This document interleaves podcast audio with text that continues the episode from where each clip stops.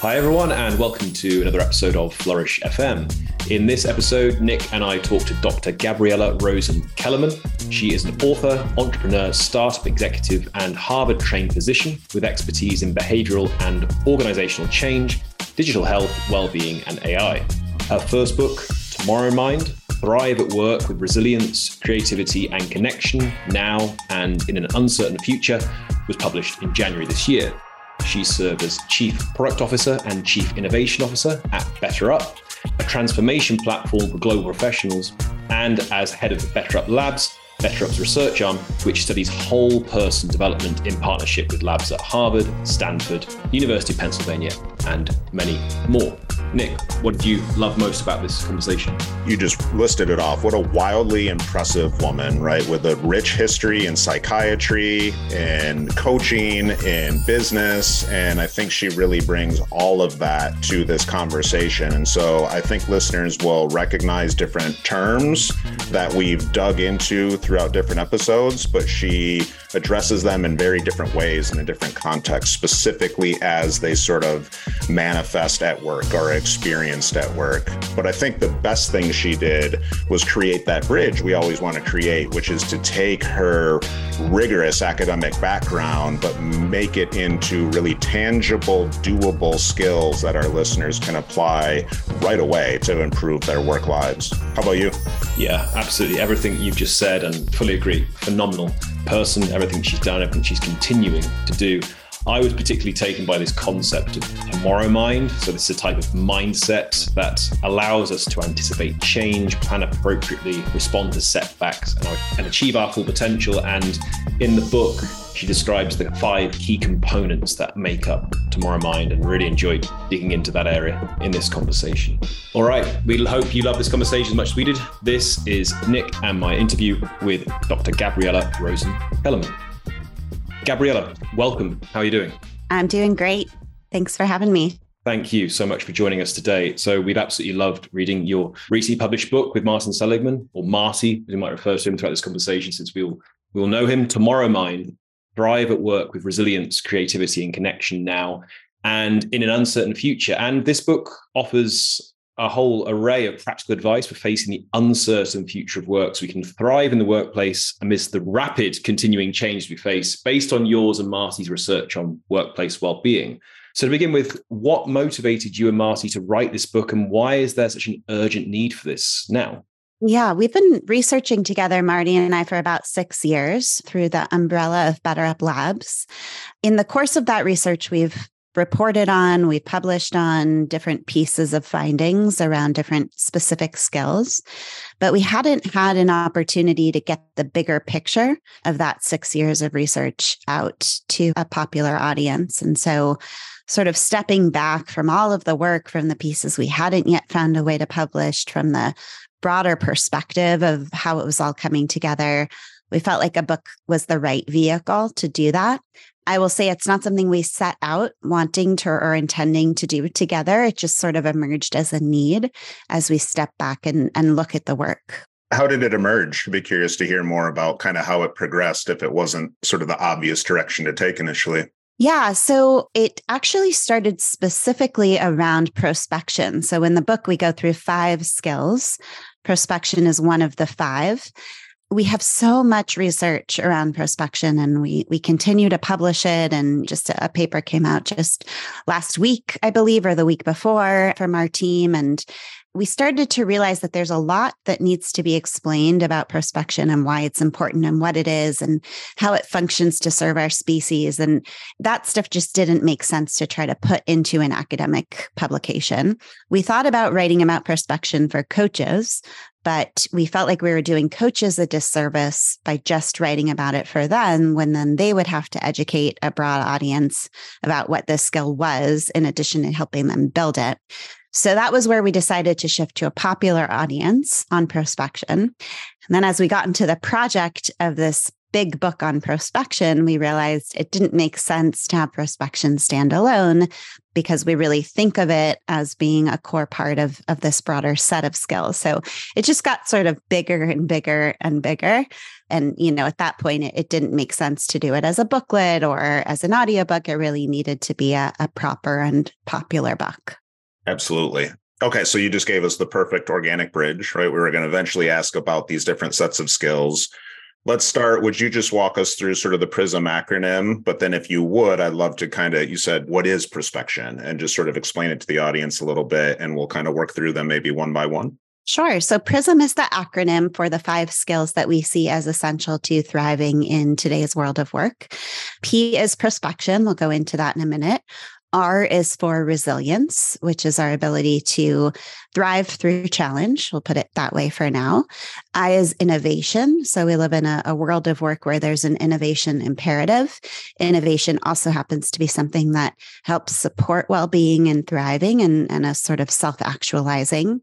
S is social connection. And in particular, we talk about something called rapid rapport, which is the ability to build trust quickly across difference.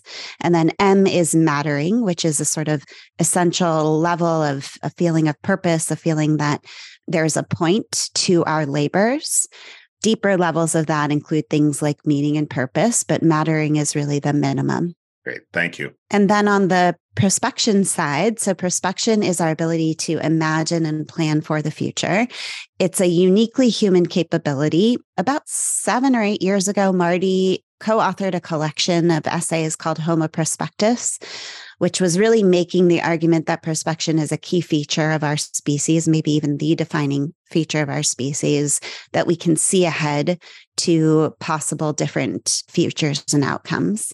And in an era of work that's defined by constant change, and where that constant change and uncertainty threatens our agency, which is a huge part of our, our stability as human beings, prospection gives us an edge over that uncertainty to be able to not necessarily predict the future, but to foresee a probabilistic array of possibilities ahead of us and to then position ourselves proactively in an agile manner against those possibilities gives us a, a way of, of restoring that centeredness, restoring a sense of control in the midst of all of this turbulence.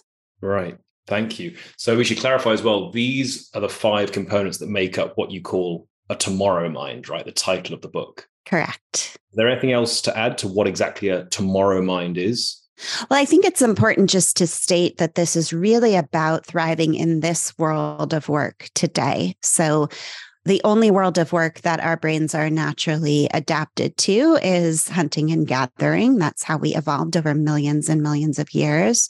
Every world of work since then, whether it's farming and agriculture or the industrial era, we've had to adapt to it. And this is really about how do we thrive in this particular set of circumstances at work.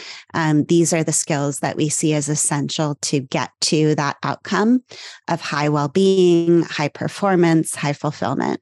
Awesome. So, can I also ask in the book, this is the PRISM acronym, but you list them in the book as not in the PRISM order. It goes R M S P I is that a ranking of importance in terms of the skills for thriving in the workplace today, or is that just arbitrary? Yeah. So I'll tell you a quick story. We had written the whole book before we came up with the acronym, and we almost sent the book to market without the acronym. And Marty was very insistent we need an acronym, and I couldn't come up with anything, and he couldn't come up with anything. So we put a call out to friends and family, and it was actually my dad who came up with the acronym. So the order in the book is determined by the order that we see the skills is kind of layering in. So we start with resilience and then mattering very foundational to our ability to just keep getting up day after day and, and doing the work and in the midst of constant challenge. Social connection a huge part of that. At one point we had organized the book into those three skills are part of the surviving at work and then prospection and innovation are thriving at work. They're sort of once you have the basics covered now you can soar and have these superpowers the prism was a it was is very much out of order but it was hard enough to come up with an acronym of any kind let alone one that was in order. Awesome. Thank you. Okay so let's move into more directly into flourishing then. So you write early in the book you hope this book will become our guide to flourishing as a fully human being in a world that's increasingly controlled by machines. And i mean you do emphasize that we can thrive in today's world but uh, to begin with on, the, on this area of questioning. I mean does our relationship with technology do you think need to change for us to flourish in today's world given the workplace we're living in now? And if so how does it need to change? I think we have different relationships as individuals with technology. I wouldn't generalize about what that looks like. I would say that there are ways that technology has universally improved our lives that we are, some of us are aware of, others, you know, are, are more in a narrative of technology as is doom and gloom. Even when we think about the ways that technology ends up replacing some of the human labor, a lot of that happens in ways that we embrace because it takes tedious tasks off our plate, right? One sort of task at a time. It's not just coming in and and in one fell swoop taking over our jobs. So I think that it's less about the relationship with technology and more about the relationship with ourselves and being very open eyed about what these challenges are that we're up against. It's not just technology, also. So, globalization, the fact that, yes, mediated by technology, but we have this massively interconnected global world is a huge part of what's driving the pace of change and what's driving the quantity of change that shows up in our inbox and on our airwaves every morning. And that's very different from even 50 years ago and, and what it was like to try to build a thriving career. Sure. So I wonder if you might not to put you on the spot, if you have sort of a tangible example of how might things change. You mentioned AI, maybe that's a good case study at such a rapid rate that you could take Prism, right, in its many component parts and sort of apply it, maybe not exactly in the moment, although I'm sure there's some of that, but over the course of weeks, months, years, whatever it might be to navigate that rapid change. What would that look like on a on a just sort of day-to-day normal life? Yeah, so I'll start with resilience, and that is often where people need to begin. So at any given moment for for all of us and, and anyone listening, there might be one key challenge that we're really focused on. Let's say it's a reorganization within our corporation or a career change or it's some new technology we're having to learn. We can get really fixated on that, overcoming that specific challenge. And the project of Prism and the Tomorrow Mind and resilience in particular is having a different perspective, which is that that is one of many, many, many changes of a forest. That's one tree in a forest of change that we are going to be navigating for the rest of our careers. And to invest in building resilience, it's not about getting through that one change. It's about arming yourself to get through all of those changes. It may be that that initial challenge is what's motivating you to do this work, but don't shortchange yourself by focusing on just getting through the one. Really invest in building resilience, which is going to let you, yes, overcome this not just overcome it, potentially grow stronger because of it. You want to be able to navigate this forest growing stronger with each part that you get through. Anti fragility. Exactly. Yeah, exactly. At the extreme end of resilience is, is anti fragility, which is this kind of superpower of growing stronger because of the challenges. And, and if you feel that way, if you have that idea of yourself, you actually run toward the challenge. You wake up excited that there's a new challenge because you get to grow stronger, just like a new challenge in the gym that's going to build your bone density. So that's resilience. On the the mattering side, so even with a foundation of resilience behind us, if we're going to get up and, and keep working day after day, we need that sense that our labors are working towards some end. There's lots of ways of developing that sense of mattering for ourselves, and we, and we go through it in the book. But a lot of the mattering work is targeted toward leaders who need to be able to help the people who report to them feel that their work matters. So, this is all about how do you do that? How do you create that sense that even if I ask you to walk away from six months of work and do something completely different, that those six months still mattered, that I can narrate to you the reasons those six months mattered. So you'll believe in me in telling you that the next six months will matter, even though this could happen again six months later. And so that's sort of a, it's a personal journey. It's also a leadership journey and pointing the way toward pivot after pivot, chapter after chapter of, of new initiative.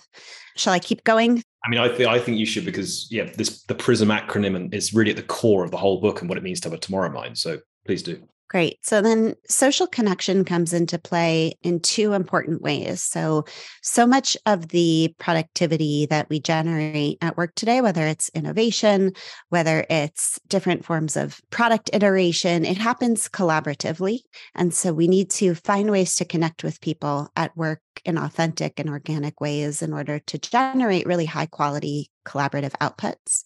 It's also about the customer. So, as technology kind of eats away at the interactions between a company and, and, the customer, the pieces that are left for us to do as human to human become much higher stakes. There's higher expectation of of connection, a higher expectation of kind of interpersonal satisfaction that's going to happen when I talk to a human being on the other end versus a chatbot.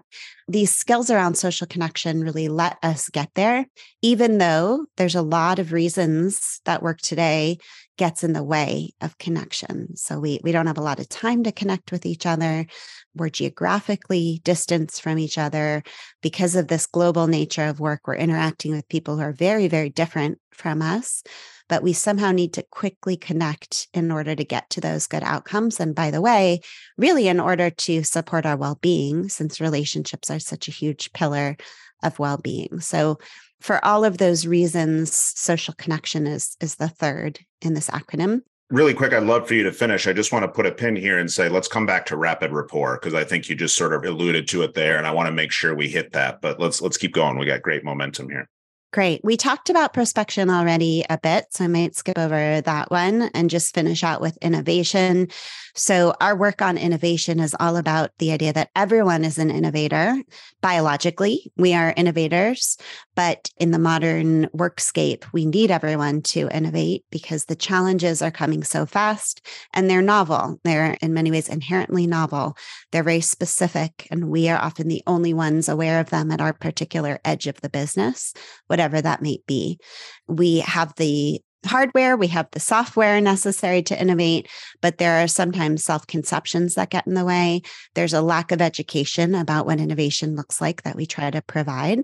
And then there's a lot of interesting tools that we are articulating around how to build a lifestyle that supports creativity that has to do with the way our brains work and the way that a lot of our, our modern technology interferes with some of the mechanisms that we need to be highly creative. So we try to help people build this sort of lifestyle, what we call creativity hygiene, in order to facilitate that creative output. So explain creativity hygiene. I like that term, by the way. That's a good term. Well, Marty does not like that term. So. That's okay. That's all right.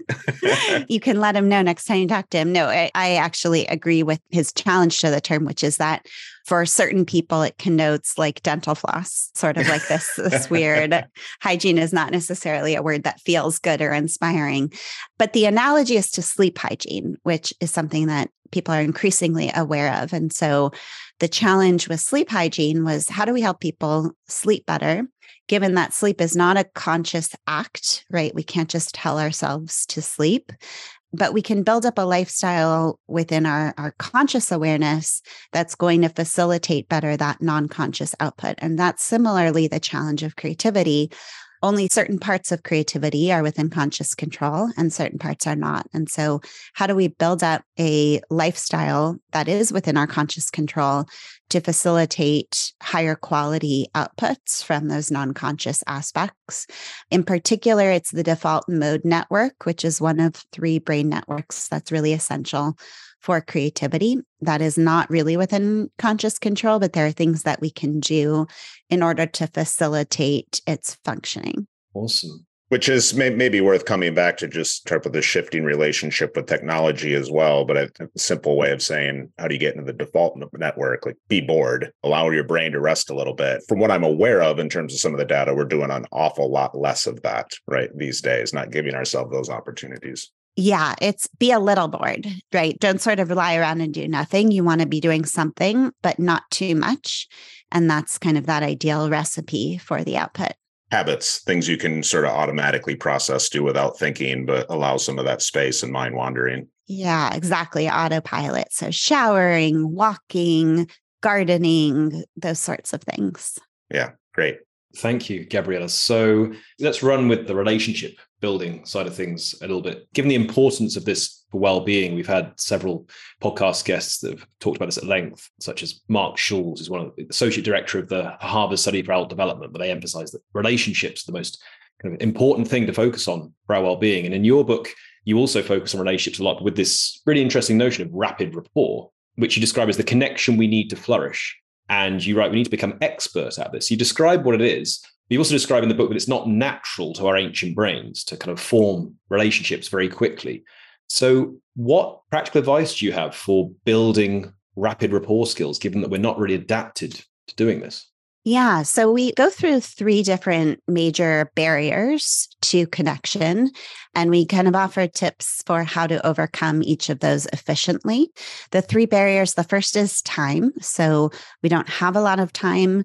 The feeling of being in a hurry is itself a barrier to connection. When we feel that we're in a hurry, it correlates with antisocial behaviors. The second is space. So the geographic distribution, you know, we're, we're used to building close bonds in person versus over Zoom or, or by phone or certainly by email. And then the last is what we call us them. It's actually what Robert Sapolsky, the neuroendocrinologist, calls us them, which is this idea that we are wired to process everyone we meet as either an us or a them. And contrary to what you might immediately assume, the us is really about the 50 or 100 people we would have had in our tribe when we were hunter gatherers. It's really close family is us, and everyone else is them along some dimension. And it's only when we think of someone as an us that we reach the steep level of trust that facilitates all of these outcomes in terms of our well being, in terms of creative collaboration, in terms of delightful customer service. So it's in our interest to figure out how to reprocess people quickly and efficiently. Each of those has sort of different ways of, of addressing, but I'll give you an example for the space one. So, we did a study with Professor Sonja Lyubomirsky, who runs the positive activities. I know Sonja. Yep. And well-being lab at, at Riverside. She's wonderful friend and, and colleague. And what we did was we said, okay, let's look at of all the different activities you could do in order to build a relationship with a colleague, which of them is going to get you the most bang for your buck in terms of the time invested versus the level of connection that you're able to build with those folks. And we looked at different types of activities. So she's very interested in particular in social acts versus pro-social acts. Pro-social is really you're intending to do something kind for someone versus to kind of spend time socially. We looked at is it done by phone? Is it done by mail? Is it done in person? The medium of how it's done. We looked at the kind of act. Is it gift giving? And what mattered the most across all of that was synchrony. It was shared time. So whether it's done live in person, whether it's done by Zoom or whether it's done by phone, that sense that we're sharing time together as we're engaged in this social activity had the greatest impact on, on building that bridge between us versus mail or email or a message board or texting. Those things aren't as powerful for, for giving us that sense of connection. And we have hypotheses about why that might be true. It's something about shared memory creation. There sort of becomes more of a place in each of our brains where we're storing each other in a shared bank of memories. Something like that might be where it's going. But regardless of the explanation, it's that aspect of synchrony that is most powerful. So if you have that 15 minutes to spend investing in a relationship, do it in real time with the other person. Makes me think of, I think it's Brene Brown term, collective moments I think she actually describes it as moment of synchronicity. She gives great examples. John's a Brit, he'd appreciate it, but just being a soccer guy, when the entire stadium is singing the same song for Liverpool, You'll Never Walk Alone, or you're at a concert and the artist stops and the entire crowd takes over, but these moments of sort of shared experience and connection. And she's coming at it from a different research angle, but it sounds like a, a somewhat similar term to what you're describing. Yeah, I think that shared experience, that bonding, you know, in that case, it's a group versus a one on one affinity. And there's something very, very powerful about the one on one too. But it also aligns with so much ancient wisdom of, of how religions were formed and these religious communities were formed, which some ways was a similar problem of bonding people who weren't naturally part of a tribe to begin with. So it, it makes sense. Could we get into a little because I, I just reading through some of your recent articles this morning, and there was I think the the one that was super interesting, sort of about the perception of time and giving. And it also referenced that remote work in some studies is actually causing loneliness. And I think these are two really important specific areas to sort of dive into. Maybe we can kind of take them one by one in whichever order you prefer. But I just love to hear your take and explain them a little bit more. Yeah. So I'll start with the first one. I mentioned earlier that not having time is a barrier to connection, both because we just feel like we don't have the time to spend to do these things, and because this like, this mentality of what's called time famine of being in a hurry, I just don't have time for anything, it is in many studies shown to lead to different kinds of antisocial behaviors. So there's a, a, famous study on this by a trio of professors out of Wharton, Yale, and Harvard, and it's called Giving Time Gives You Time. And what they looked at was how do we shift people from time famine to time abundance? So there's a way of being two people with the exact same schedule. One person could feel hurried and rushed all the time, and the other one sort of in the moment doing their thing, but doesn't have that sense of pressure on them. How do we shift from one to the other? And they looked at okay, if we give people back 30 minutes in their day and we tell them do nothing, we tell them do something nice for yourself, we tell them do something nice for other people, or I think go do work. I forget the, the last condition. Of all of those, the only one that worked to shift people, or the one that worked best to shift people from time famine to time abundance, was this condition of giving the time to other people. So it turns out that when, even when you feel hurried, if you force yourself to actually, again, give that time to other people, and I would say give it in synchronous fashion, right? In 15, 30 minute increments of shared time, it shifts you into a more connected place and into a way of being mentally where you're more open to connection and where you have this greater sense of abundance of time. So it it becomes this positive feedback loop then that you shift into a new way where you're going to be more open in general to spending that time with other people. Yeah i'm glad i'm glad you went that route a little because i was curious about mechanism right? Maybe mechanism wasn't explored. Maybe you got some hypotheses that you're willing to share. Maybe you know. No, so in that paper, there was mechanism wasn't explored. I think that we're still understanding what it means to be in one mindset versus the other but I, I mean, I think that we've all had that experience of being sort of lost in the moment with other people. And when you are really connected with another human being, you're really not thinking about all those other things that are stressing and pressuring you about deadlines. Like it's one of the ways that helps us feel calmer and more centered. And so I, I think that there's a, a lot here to substantiate a viewpoint that there's different brain networks involved probably right? And that and that there's this shortcut to getting out of one set of brain networks and into another that we're able to almost force ourselves into by giving deciding we're going to use that time to give to people and to intentionally connect with them. On a really simplistic level it seems like just shifting the focus from me me me kind of threat i got to worry about this thing to a point where things are calm enough that i can focus on somebody else has to be not just a mindset, but a physiological shift as well, I would imagine. Totally. We have a lot of great evidence on what that shift looks like. We get into the the rest and recharge network and our vagal tone improves and cortisol levels drop, right? So it is it's definitely a, a different way of being. I think the the time abundance piece is typically a different conversation than the social connection piece, but it, it seems like those two are coalesce. That's a super cool finding. Hi, friends. Nick here with just a brief interlude to share with you an update on one of our newest partnerships with the Anti Fragile Academy. Throughout John and I's conversations with many, if not most, of our guests, one thing has been made really clear.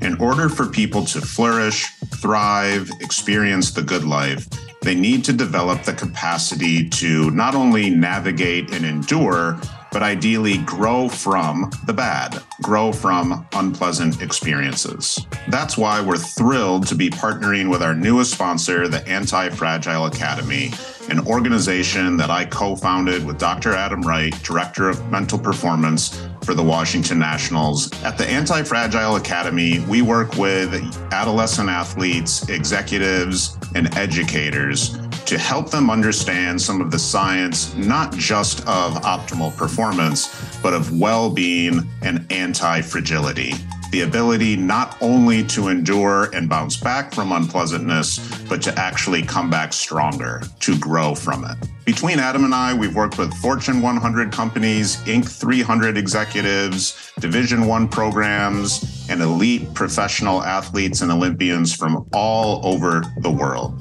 To find out more about how you can leverage anti fragility training, check out our website at theantifragileacademy.com. I was quite taken in chapter five or chapter six of the book on rapid rapport. You talk about how social connection engages the parasympathetic nervous system, right? And you talk about the vagus nerve in particular. Super interesting connection here.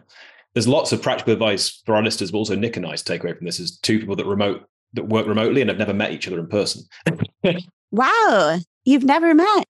Yeah. Oh my goodness. Despite doing this for like a year and a half. It's still strange to say. Yeah, we've been friends for years at this point, but yeah still strange to say. So, but yeah, anyway, I, I was interested to see because you're an accomplished academic, right? You published a lot. So you would not use the word causes lightly, right? Which is super interesting to see, especially for some of the reasons you outlined. Like there's still something to be said for leveraging remote environments, right? To create connection, but we should be aware that it's kind of a double edged sword, it sounds like.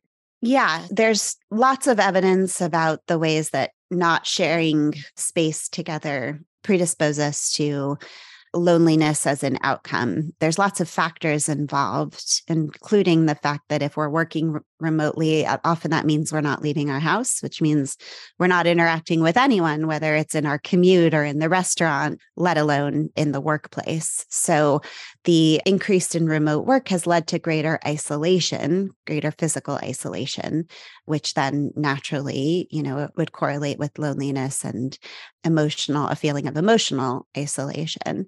We're optimistic that there are ways of overcoming that, that it's not a foregone conclusion if you're working remotely that you have to be lonely but it is a it's something we have to be aware of and we have to build new rhythms of our life around that to make sure that we don't fall into that sort of way of isolation.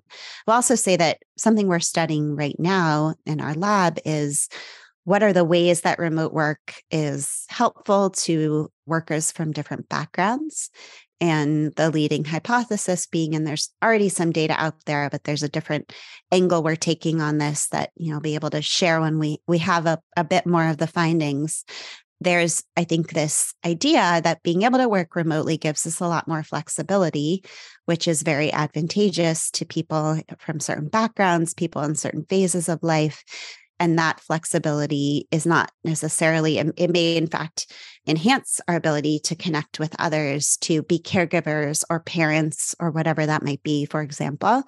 And so I, I hesitate to go too far ahead of the data in terms of saying remote work makes us lonely. I think that there's patterns of living that emerge around all of this and it's really that lifestyle that we have to look at versus one dimension. Absolutely Thank you. There's a good bridge. Yeah, thank you so much, Gabriella. So going more directly into to flourishing as a concept is the, the account of flourishing that underpins your book is that of positive psychology, the, the scientific study of human flourishing. And of, naturally, we discuss this all the time on this podcast, but hopefully we can dig in a bit deeper to this right now and look at some developments actually that you describe in your book.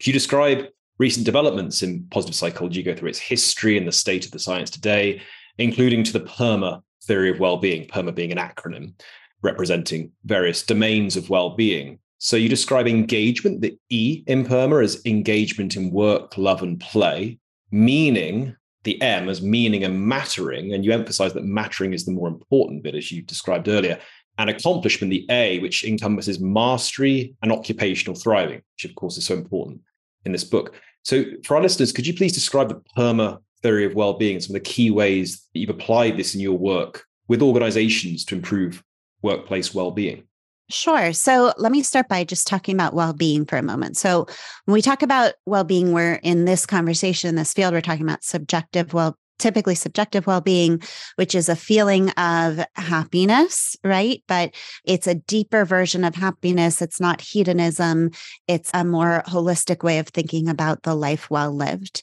Now, because of the complexity, it even took me to just explain that. You can imagine that it's hard to decide how do you measure well being. And so, one of the earliest and important foundational pieces of research for positive psychology was to come up with this acronym PERMA, which you just described, five pillars of well being. Those five together amount, those five dimensions together positive emotions, engagement, relationship, meaning, accomplishment, those five together come amount to how, how high is our, our well being. There's other ways of thinking about it. Some people will use a measure called life satisfaction, which is sort of generally how happy do I feel about my life. For other people, it's about how much positive emotion versus negative emotion do I have? All of that together, it, there's slightly different takes on it. It all correlates really highly. So at the end of the day, it turns out not to matter terribly much which of those approaches you're using they they tend to coalesce. And that becomes the the foundation of like what are we trying to accomplish with positive psychology? What are we trying to accomplish with the work of BetterUp? What are we trying to accomplish in terms of helping people with coaching to achieve this really uh, fully self-actualized way of being? Now what we've added to that with the acronym prism is how does that all come to life in the workplace right? So if you apply now to the sort of general challenges of being a human the specific challenges of today's world of work, what are the skills that we need in order to thrive in that environment? That's where Prism now now overlays onto Perma. Great, thank you. And I didn't realize the way in which these kind of interrelate in, in this complex, interesting way. So, can we dig into a couple of the components, going back to meaning and mattering? Because later in the book, you write that today we replace meaning with its more actionable, specific constituent mattering. Is M mattering, just mattering? Is it now meaning and mattering? And what's the difference between them? So, Marty was the originator of PERMA, along with a, a, couple of his colleagues. And in that era, they said was meaning. Marty now feels quite strongly that it is mattering. And that's been the focus of our research together for the last several years. So, let me explain why, beyond the semantics, this, this actually matters, so to speak. Okay, so when we talk about meaningful work in particular, and this is something I've been researching for many years and talking about from in keynotes for many years as well, there's always some portion of the audience that is unconvinced. And they're unconvinced for one of two different reasons. The first reason is that they're corporations, corporate leaders that feel really good about the work that they do, feel really good about the value they're putting out into the world, but feel that meaning is an almost a spiritual dimension that belongs to the worker that the corporation shouldn't really be involved in. And so great if you find your work meaningful, but we're not going to interfere, quote unquote, in in the realm of meaning for you. We don't see that as as our place. The second group that has a problem with the term meaning is a little more technical. And this is the group that says, What is meaning? Right? What does it really mean? And even the academic version of the definition of meaning, which is a three pronged definition that includes purpose, significance, and coherence. Those are three very, very different things. So the challenge fundamentally is is the word meaning meaningful or not in marty's words he would say it's a flabby word it's not as useful as something as fundamental as mattering so, mattering, and Rebecca Goldstein is someone whose work we draw on heavily in our research. She's a MacArthur Fellow who wrote The Mind Body Problem. And she described this idea of mattering as the fundamental drive of a human. What keeps us moving and acting in the world is the idea that these actions matter, that there is some consequence to our action that makes them worth doing. And I can tell you, having now lectured equally to audiences about mattering versus meaning, I have never heard either of those objections to the word mattering. It's closely linked to meaning. You can use a lot of the same argumentation around the need to have people feel that their work matters. But it doesn't elicit that same sense of that's too personal, it's too spiritual. You can get a lot more corporate buy in to this idea that you need to be able to explain to every worker why there's a purpose for their work, what the point of this work is. If you expect them to show up every day, that is something that you owe them as a human being. Whereas not everyone will agree that the same is true of meaningful work. It's super interesting. You know, we've had Lisa Miller on. I don't know if you and Lisa know each other at all. No, but I know her work. Yeah, just wonderful research, wonderful person. Just as soon as we mentioned the distinction here, my my head went to spirituality is going to get isolated here a little bit, which makes plenty of sense, especially the way you explained it. Would you isolate purpose? As you explain mattering, it sounds to me conceptually like purpose, right? But do you think those are really clear, distinct constructs? So I think that the goal is less about isolating one construct for another. I think it's it's wonderful for people who find spirituality in their work. I myself find tremendous meaning, significance in the work that I do. It's more about how can we use language that's going to get the broadest support and buy-in. The context. Yeah. And for some people, that does using mattering is a way into a conversation about spirituality. Uh, someone puts that on, if you're a leader and someone puts that on the table for you, that's an invitation from them to be part of that with them. And, and I think you should embrace it and you should have the skills to do that. This is more about how do we have the widest tent to bring them the most folks in to this fundamental human need and avoiding language that's going to keep people out of it or make people push back on it. Well, that's why my head went to purpose, because in, in similar context scenarios, that sort of language shift, I think, has been really advantageous for me, where its meaning sounds a little abstract. It's hard to grab onto. You're always nervous about going the spirituality side. But purpose, people seem to be able to wrap their brain around that a little bit more. But you think, are they different, mattering and purpose? One sounds like, oh, I feel a purpose. And so I want to contribute, right? Me to we. The other kind of feels like the we recognizes me. I matter to them. Am I thinking about that correctly? No, I think there's a close relationship between those two.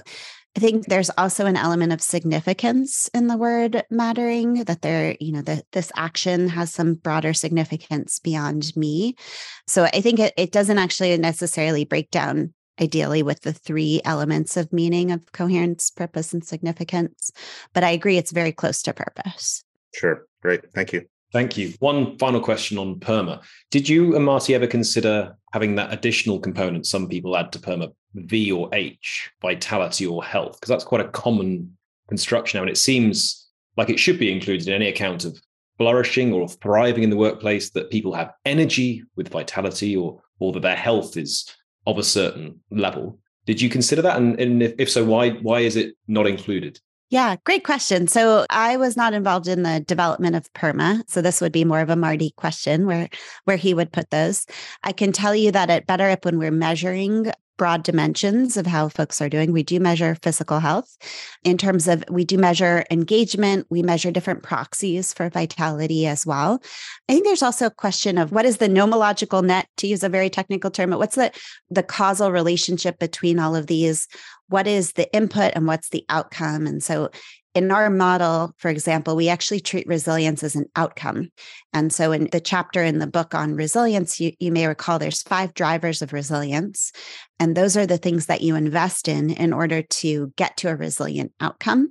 And I think there's ways of thinking about vitality similarly in terms of how do you create a lifestyle that gives you energy versus a, a lifestyle where your energy is going to be drained. So, that I guess is my, I think vitality is extremely important to study and understand, but I'm not quite sure personally if it's actually an, an outcome versus a resource or, or an input.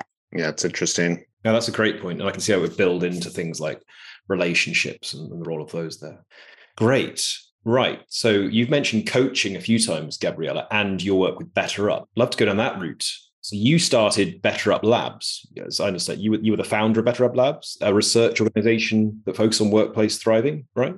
Yeah. So BetterUp was itself started in 2013 by Alexi Robichaud and Eddie Medina. They're the co-founders of BetterUp.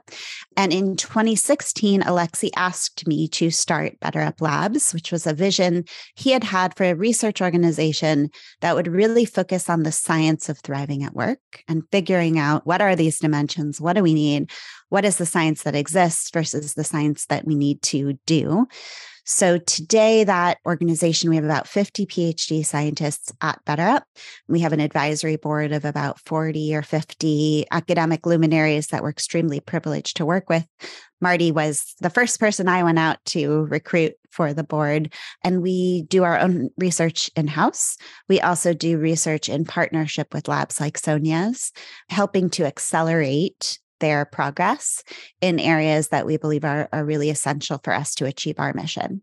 Awesome. So I take it, so let's just clarify BetterUp Labs. This is a, an organization that focuses on research on workplace thriving skills, and you partner with academics to measure and promote flourishing at work. And I take it a lot of the research in Tomorrowmind is based on or coming from some of the key research you've done at BetterUp Labs, right? Exactly. Great. And let's also go into your, your work in coaching too. So BetterUp has what, almost 4,000 coaches now?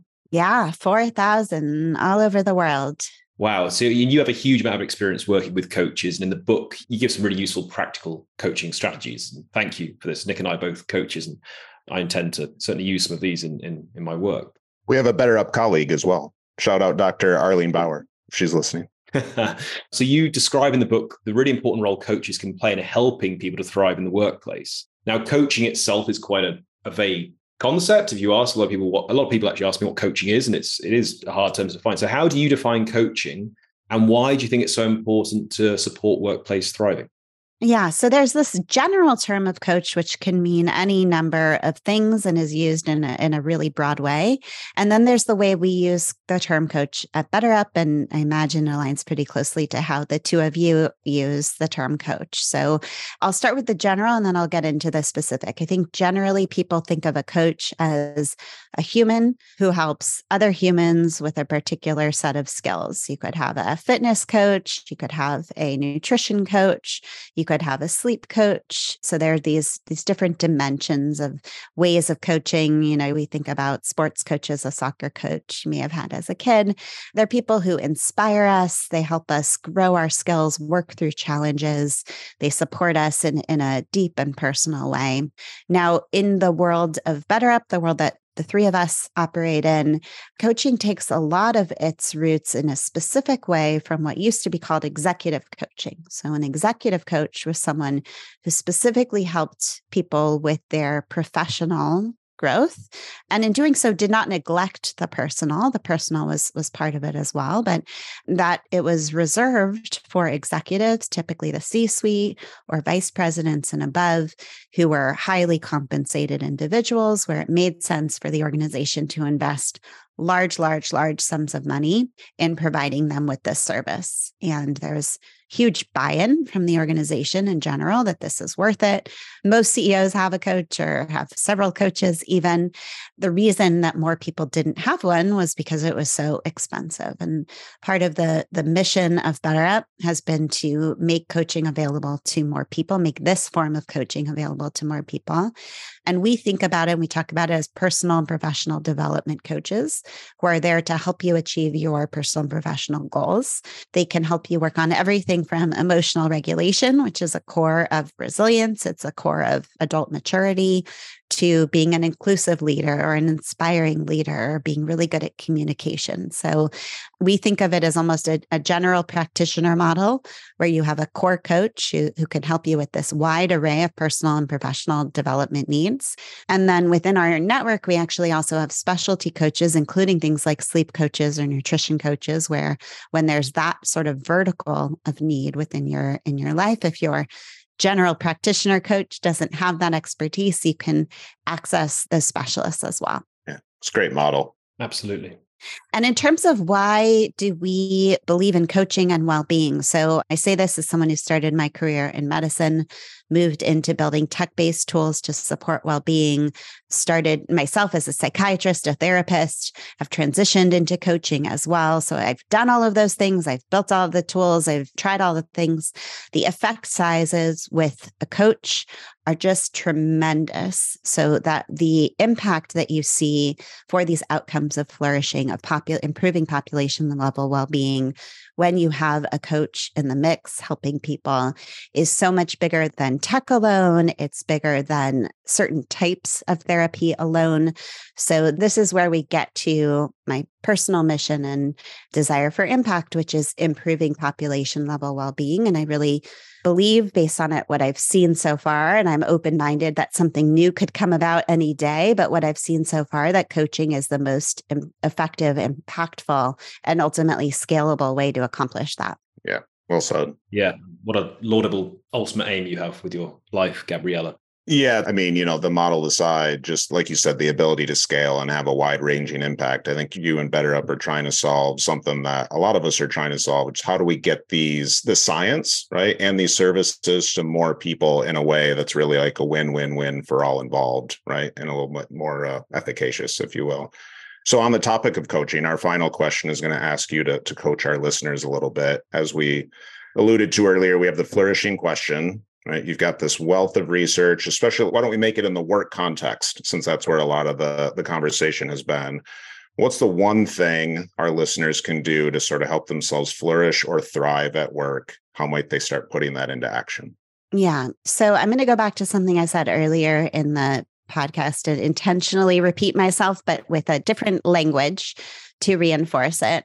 We use in the book the analogy of the white water world of work. So it's this idea that today, operating at work today, and this comes from our colleague John Seely Brown and Ann Pendleton Jullian, that we are essentially like kayakers in the Whitewater River, navigating constant change and disruption, trying to, in the moment, navigate the rapids around us while also seeing ahead to what's coming around the bend as I mentioned, at any given moment, we can be really captive to the specific challenge around us. And that could be a personal challenge, it could be a professional challenge. But my coaching is to, when you're taking the time to invest in yourself, to really work on reframing this as the challenge ahead. It's not about any one set of rapids. Again, if you want to switch metaphors, it's not about a particular tree. It's about this whitewater river we're going to be in for the rest of our careers. We're on the whitewater. And what does it take to build those skills? And our book has a lot of guidance and specifics on how to build those skills, particularly the chapter on resilience, five drivers of resilience, how to build each of those.